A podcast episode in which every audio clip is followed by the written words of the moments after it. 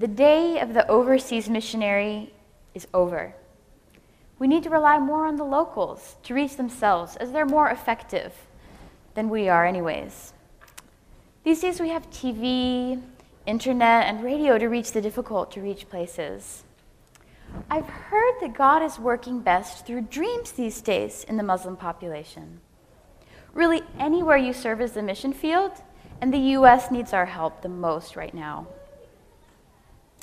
These were all statements spoken to me along my journey to becoming uh, an overseas medical missionary. When I would share this dream that I wanted to get to those difficult to reach places with the gospel and with um, medical work, I would have these statements rehearsed back to me. But I knew in my heart that the words of Matthew 28 19 were written for me. In fact, they were written for them as well.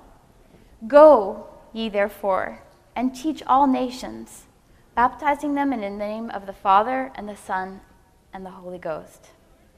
About two years ago, I was working in the surgery ward. I'm a family practitioner by trade, but of course, when we're in the mission field, we have to do a little bit about every, a little bit of everything. So that particular summer, um, our general surgeon had gone on vacation. Oh, great.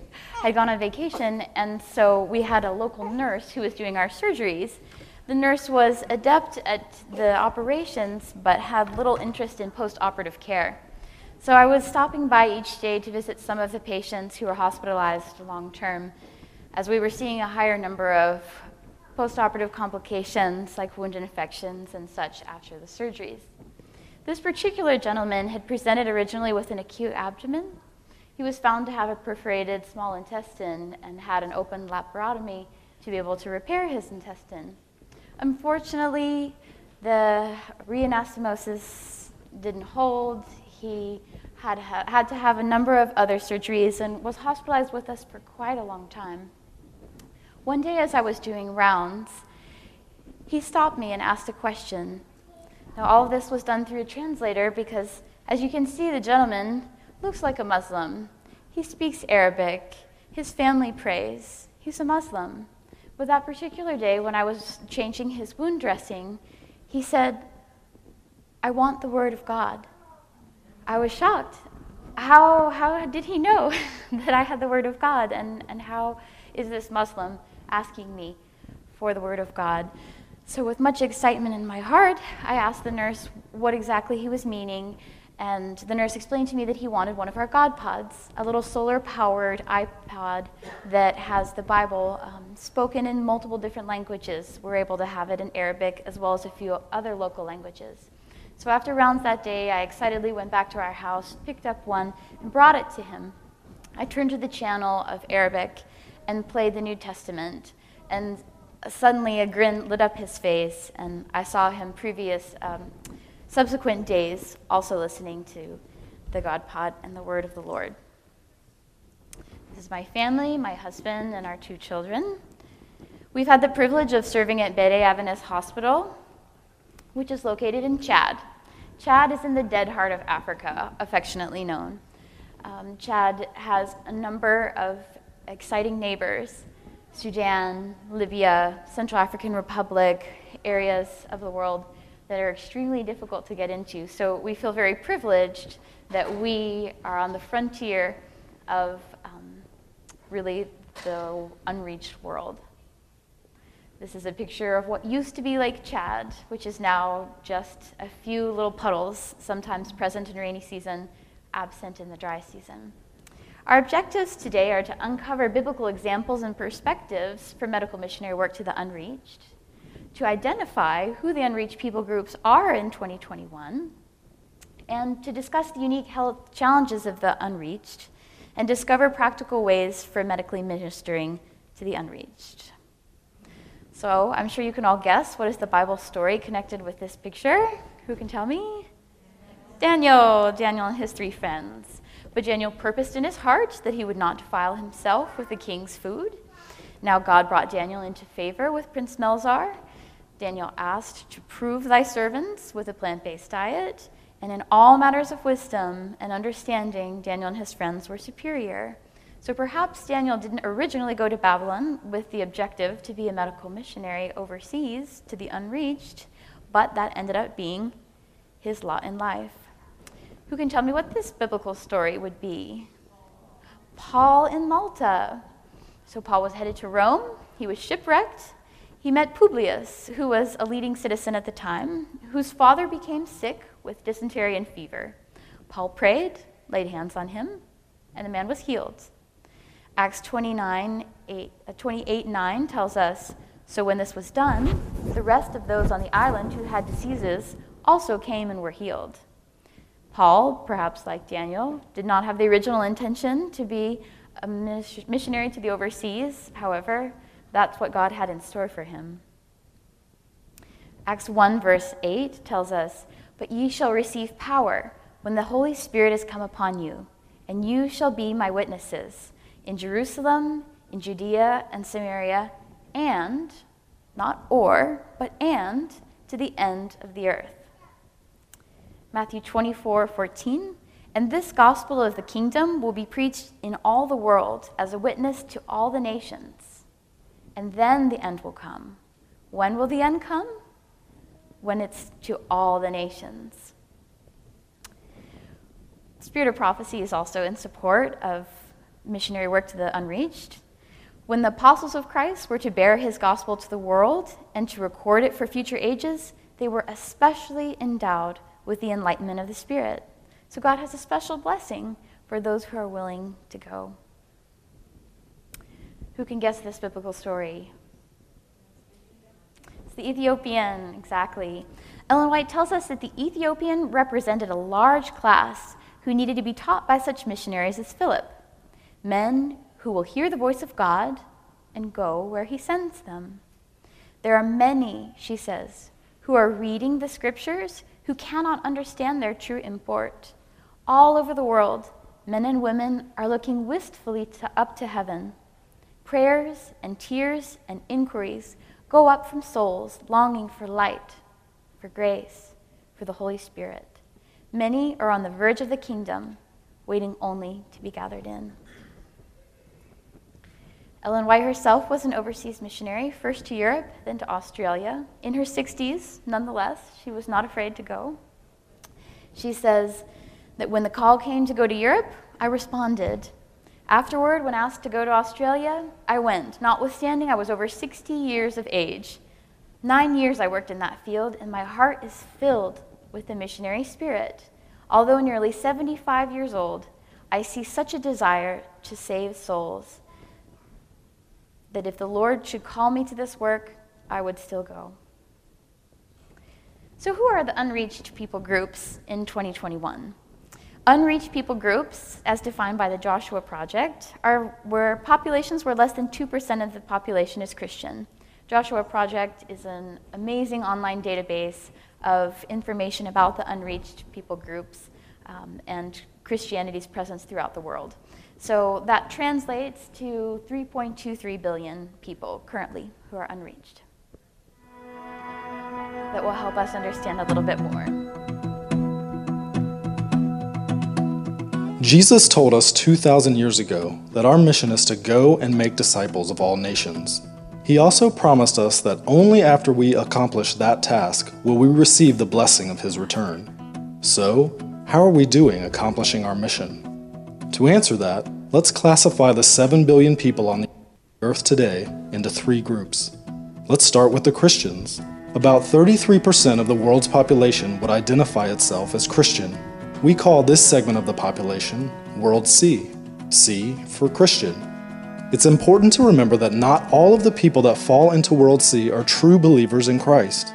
They merely identify themselves as Christian because of nominal belief in Jesus, or because they live in a country where everyone is considered Christian, so they would do the same. Next, there's the 38% of the world that has access to the gospel but has chosen not to follow Jesus. They have Bibles in their language, churches nearby, friends or coworkers who are potentially Christians, or access to other Christian resources in their language. These people have access to the good news, but just haven't acted on it yet. This segment of the population is called World B. That leaves us with 29% of the world, just over one out of every four people on this planet who not only have never heard of Jesus, they have no chance of hearing the good news of Jesus Christ. They have no access to the gospel, no Bibles, no churches, no believers nearby, no chance to learn about Jesus. We call that 29% World A. Now, on to missionaries. Only one out of every 1,800 Christians in World C decides to serve as a cross cultural missionary. So, we can pull 400,000 missionaries out of that World C population. That's our total cross cultural missionary force worldwide. Did you know that 72% of all our missionaries are going to World C? That's right. The vast majority of the missionaries being sent out are going to the people of the world that have Bibles and established churches. 25% of the missionaries are sent to World B, where there is already some access to the church and to the Bible. That leaves only 3% of the total missionary force to handle all of World A, the section of the population without any chance of hearing about Jesus. 29% of the world has no way to hear the gospel, but we're sending only a tiny portion of our Christian workers to them. What about finances? Annually, all those Christians in World C earn a total of $42 trillion. And together, they give about $700 billion to Christian causes each year. That includes everything Christian nonprofits, churches, youth programs, missions, etc. Can you do the math? Less than 2% of Christian income is being given to Christ's causes. Out of that 700 billion given to all Christian causes, only 45 billion is given to missions specifically. That's a little over 6%. In fact, there is more money reported embezzled from the church each year than is given to missions. Remember those 400,000 missionaries? We have $45 billion to support them and their cross cultural work. But how exactly is it allocated? Well, $39 billion goes to World C every year. Yep, 87% of that missions money is being spent in areas of the world that have Bibles and churches available. 5.4 billion, or 12%, goes to World B each year, those that have access to the gospel message but have rejected it.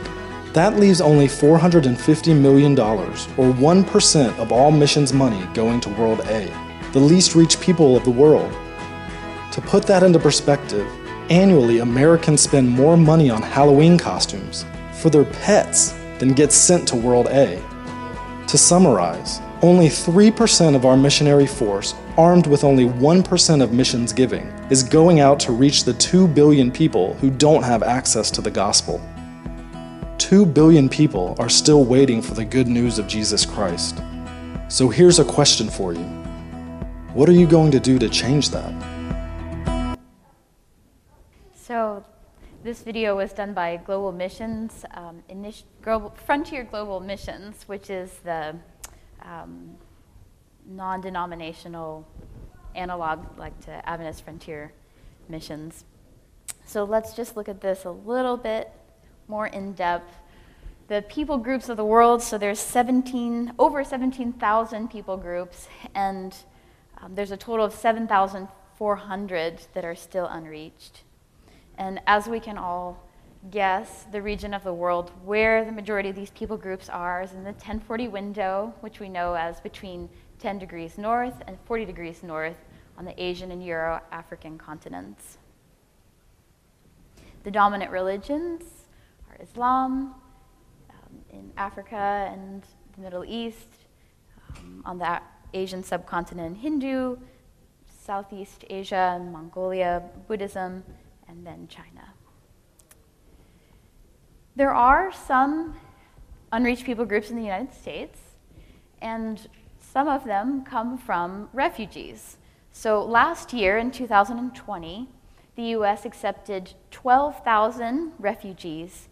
Refugees are defined as people who are forcibly displaced from their country because of persecution, war, violence, difference of political opinion, religion, nationality and these are coming from five major countries Syria, Venezuela, Afghanistan, South Sudan, and Myanmar.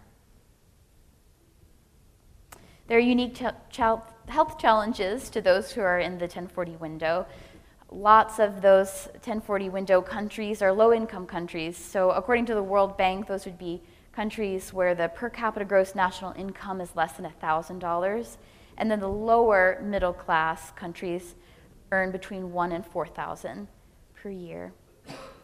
Low income countries are synonymous with underdeveloped countries, developing countries, newly industrialized countries, and all of those low income countries are located on the continent of Africa, except for the countries of Afghanistan and Yemen. The life expectancy of low and low middle income countries is in the 50s. For example, for Chad, where we've been serving for the past three years, the life expectancy is 54.5 years, the second lowest in the world. The infant mortality rate is greater than 4 in 100, and in Chad, it's 8.5 babies that are born out of 100 who will die. The doctor to patient ratio, for instance, in Chad, is 3.7 doctors per 100,000 people. Just to put that into perspective, in the United States, there are 260 doctors for every 100,000 people. So now let's have a little quiz to see how much you all know about health challenges in these low and middle income countries. So, what percentage of women and children are anemic in the developing world? And you can just think of the answer in your head. 40. The WHO says that um, anemia can be um, mainly attributed to nutritional deficiencies, hemoglobinopathies, and infectious diseases such as tuberculosis, malaria, HIV, and parasites. So we see this all the time in Chad um, on our maternity ward and pediatrics unit. There's, for the nutritional deficiencies, there's a lack of irrigation, lack of wells, lack of seeds, lack of produce. Um, so that contributes to our nutritional deficiencies. And we really don't have testing for the hemoglobinopathies to know if those are present in our population. What is the most common gynecological cancer in the developing world? Cervical. So, according to the WHO, nearly 90% of the deaths from cervical cancer in 2018 were in the low and lower middle income countries. American Cancer Society risk factors for cervical cancer include the human papillomavirus, high risk sexual behavior, so that means starting in a course under age 18, having multiple partners, um, having high risk partners, HIV, chlamydia uh, co infection as well, having had greater than three pregnancies, the first pregnancy being less than 20 years of age, and a decreased intake of fruits and vegetables. For us in Chad, we don't have a preventative program, and that's largely because there's no pathologist in the country. Um, it's difficult to get samples to the capital, lack of awareness of preventative health in a lot of the developing world, um, and a lack of female providers, as many of our patients are Muslim. By what method is hepatitis B most commonly transmitted worldwide? IV drug use, sexual contact, blood transfusions, or mother to infant? Mother to infant. So, according to the WHO, only 5% of hepatitis B cases worldwide are actually obtained in adulthood. So, for us in Chad, there's a lack of screening for hepatitis B.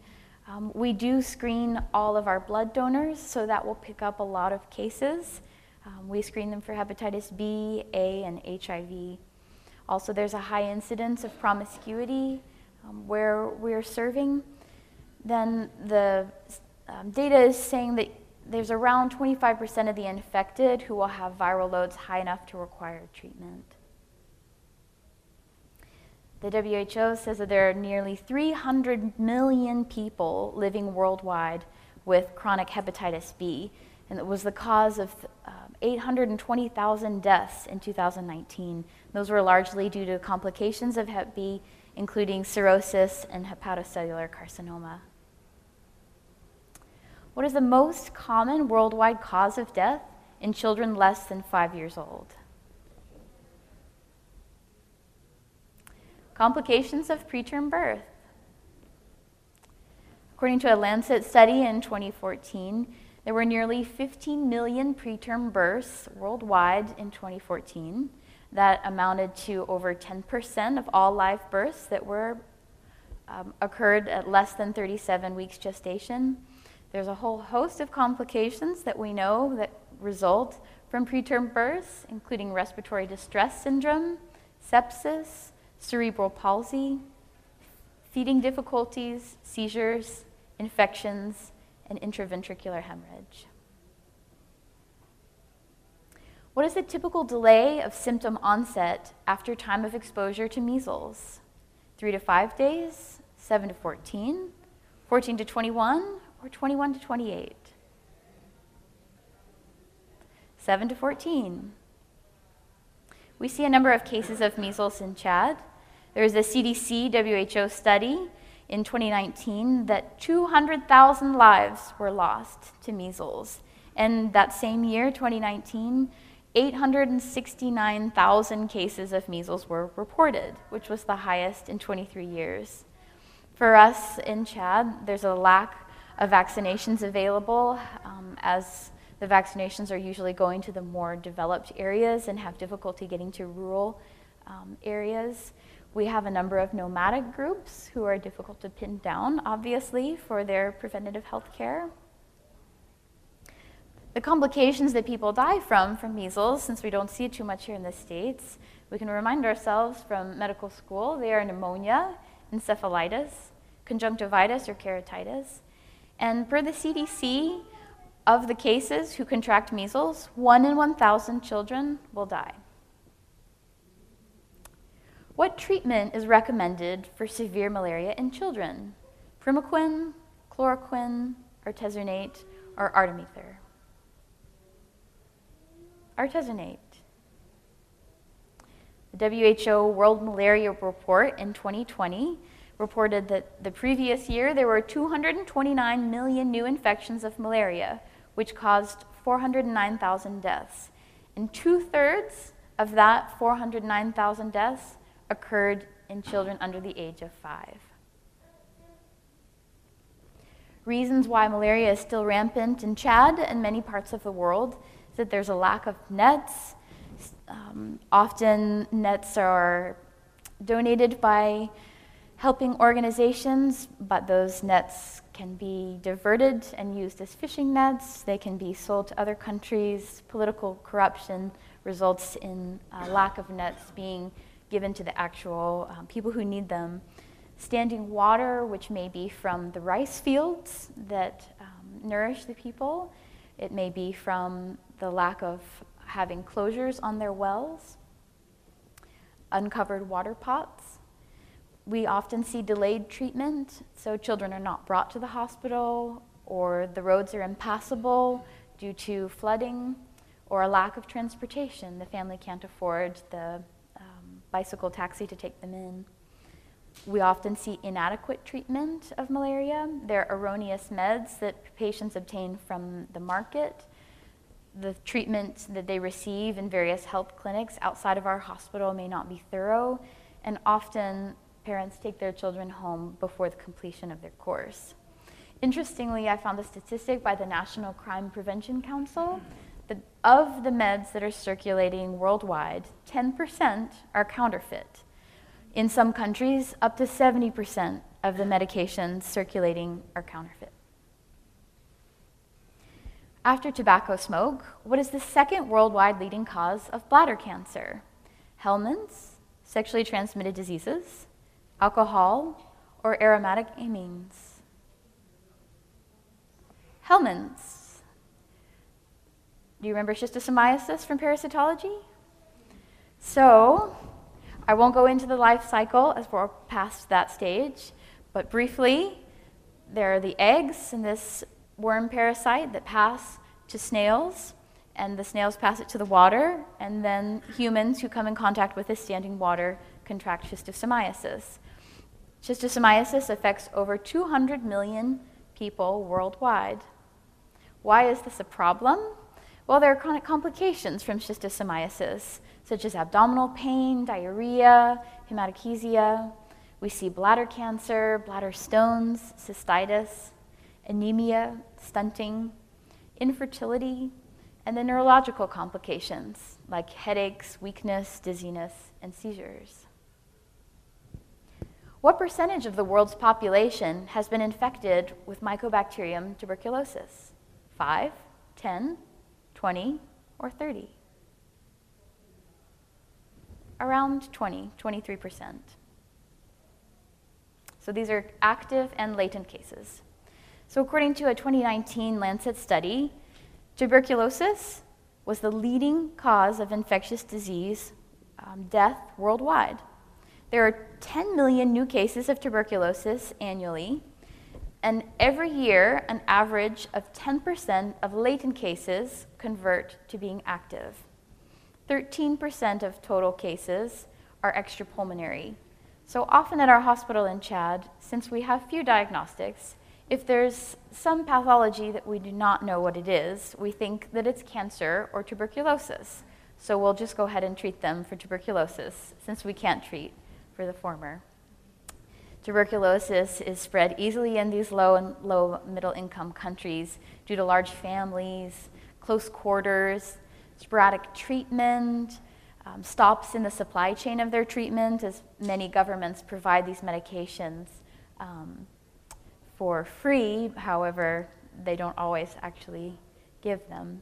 HIV co infection is a large problem we see as well. What is the leading cause of maternal death worldwide? Abortion, sepsis, postpartum hemorrhage, or hypertensive disorders? Postpartum hemorrhage. So, 27.1% of maternal deaths, according to WHO mortality data, had the complication of hemorrhage. Most of these cases were postpartum, and reminding us again, uh, hemorrhage after delivery is considered greater than 500 milliliters if vaginal and greater than one liter if surgical, nearly 10% of all deliveries. And that was a uterine rupture. Ways that we can help to prevent postpartum hemorrhage are active management of the third stage of labor. And then we have the first line interventions. So, our uterotonic medications, uterine massage. Actually, now the WHO is recommending tranexamic acid, which was a new one to me. And then, second line interventions include tamponading, um, such as with balloons, or surgical with embolization, or with um, sutures around the uterus. What is the top cause of death worldwide?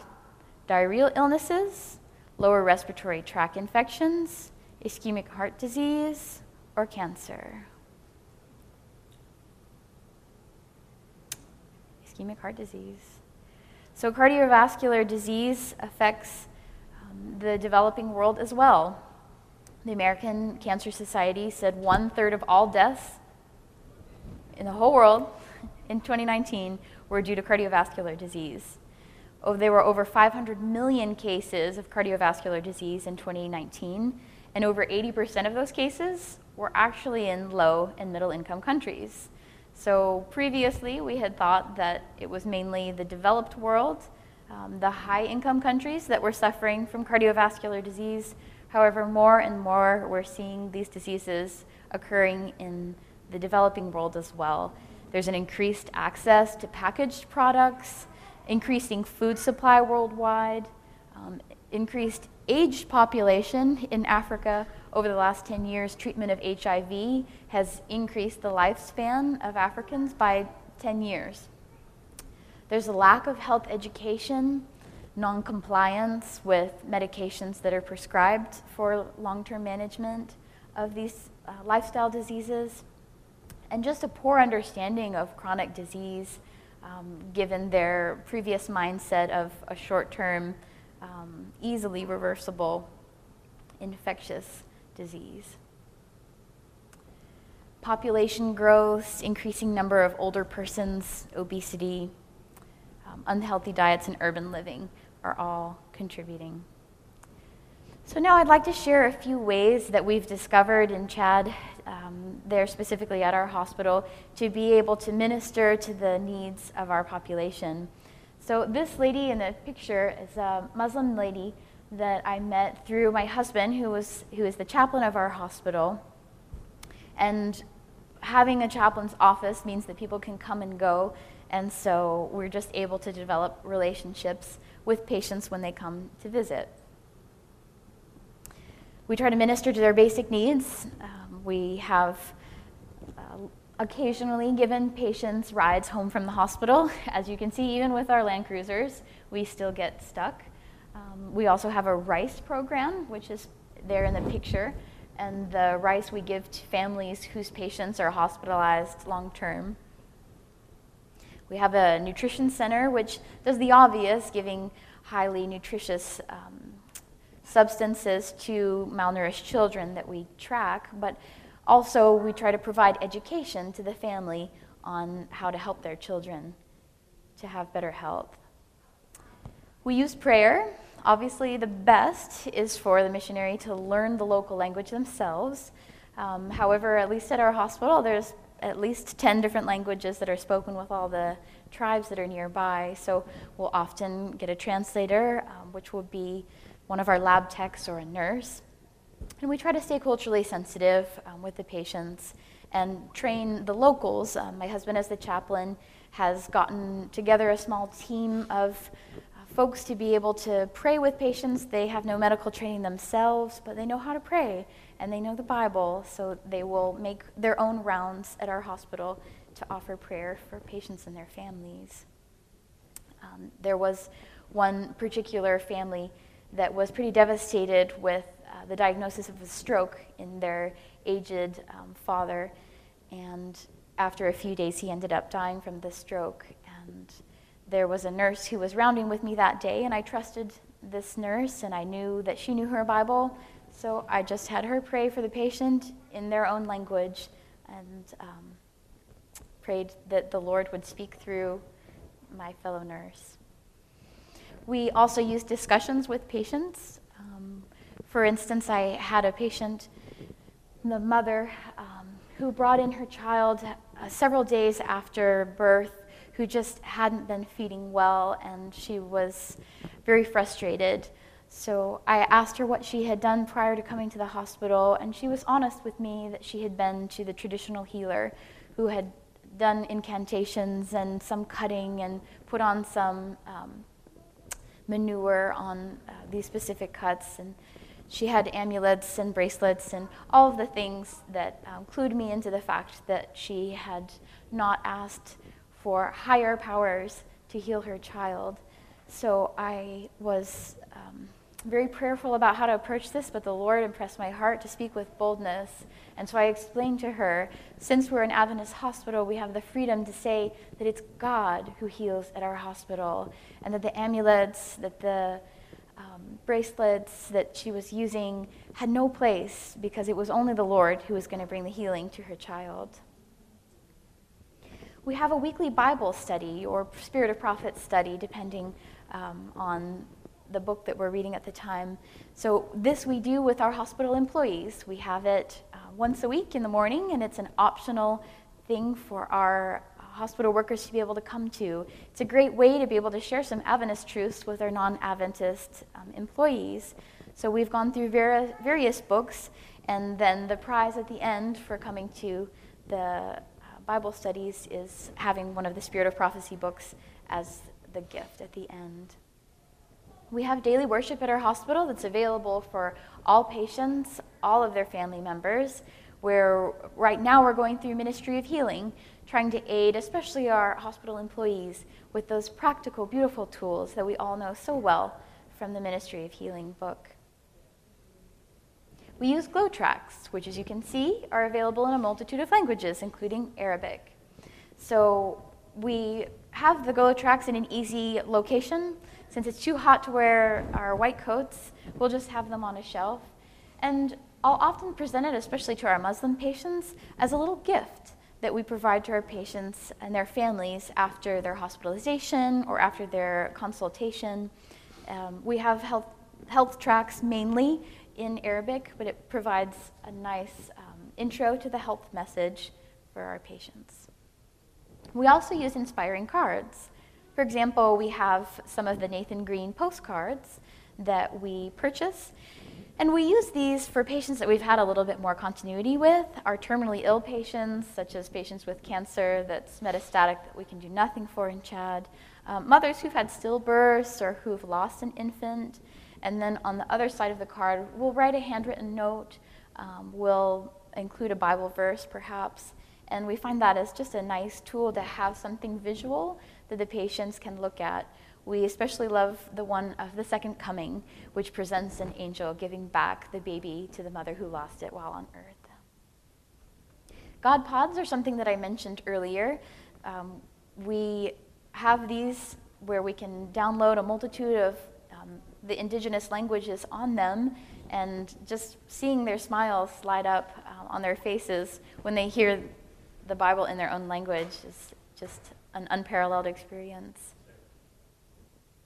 Oh, yes, we have one right there if anybody wants to take a look at one afterwards. We occasionally do home visits, so we collect the contact information of patients who might be interested in having us visit them, and then we distribute these contacts to the hospital workers to try to get nurses and lab techs and pharmacists in on the action. Um, we still do have several nomadic groups that we try to visit when they're in town. We have a chaplain's office that, as you can see, is filled with a multitude of excellent material, books and posters, Bibles. We have a speaker where we're allowed to broadcast the Bible in even Arabic to our patients. We have an Apple TV where we have little videos that are recorded, um, obtaining local content of nurses, perhaps, or physicians talking about specific health challenges um, can be really effective. And we have these, uh, we have two TVs that are in two of our waiting areas. It's not necessarily a room since it's outside. So let's just talk briefly about what you can do in the next hours, days, weeks, months, years. So there's the obvious financial, which is the easiest. We have multi- multiple great Adventist um, organizations like Adventist Health International, Adventist Frontier Missions, Global Missions. Then on the home front, as I mentioned before, there are some unreached people groups in the United States. So the International um, Rescue Committee has opportunities to volunteer with them. So it's not going to be anything medical, but it would be an initial way to get in contact with refugees who are coming from countries that it's difficult for us to get inside. There are also English as a second language programs that we can be involved in. So that's another uh, local opportunity that you can have to be able to touch some of these unreached people groups that happen to be currently in the United States. You can go. For instance, missionaries, full time missionaries like ourselves, can't work 24 7, 365 days a year, so we need to have a vacation every now and then. So consider donating a couple weeks or a month or two of your time to relieve someone who's out in the field.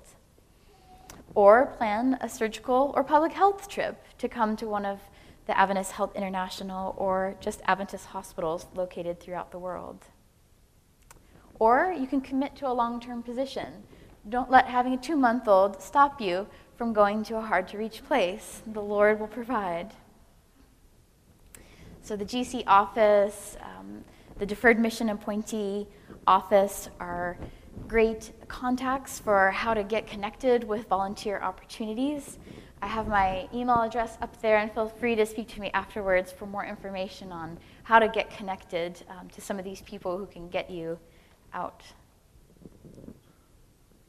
they had never felt an air conditioner before. So, in summary, we've seen that the Bible and spirit of prophecy are clear on our need to work for the unreached. We've seen a little bit of who they are and where they are. We've seen a small picture of their unique health challenges. And we've seen ways that we can minister to their spiritual needs. Now, the only thing left is to see what you are going to do to be witnesses unto the uttermost part of the earth. Thank you.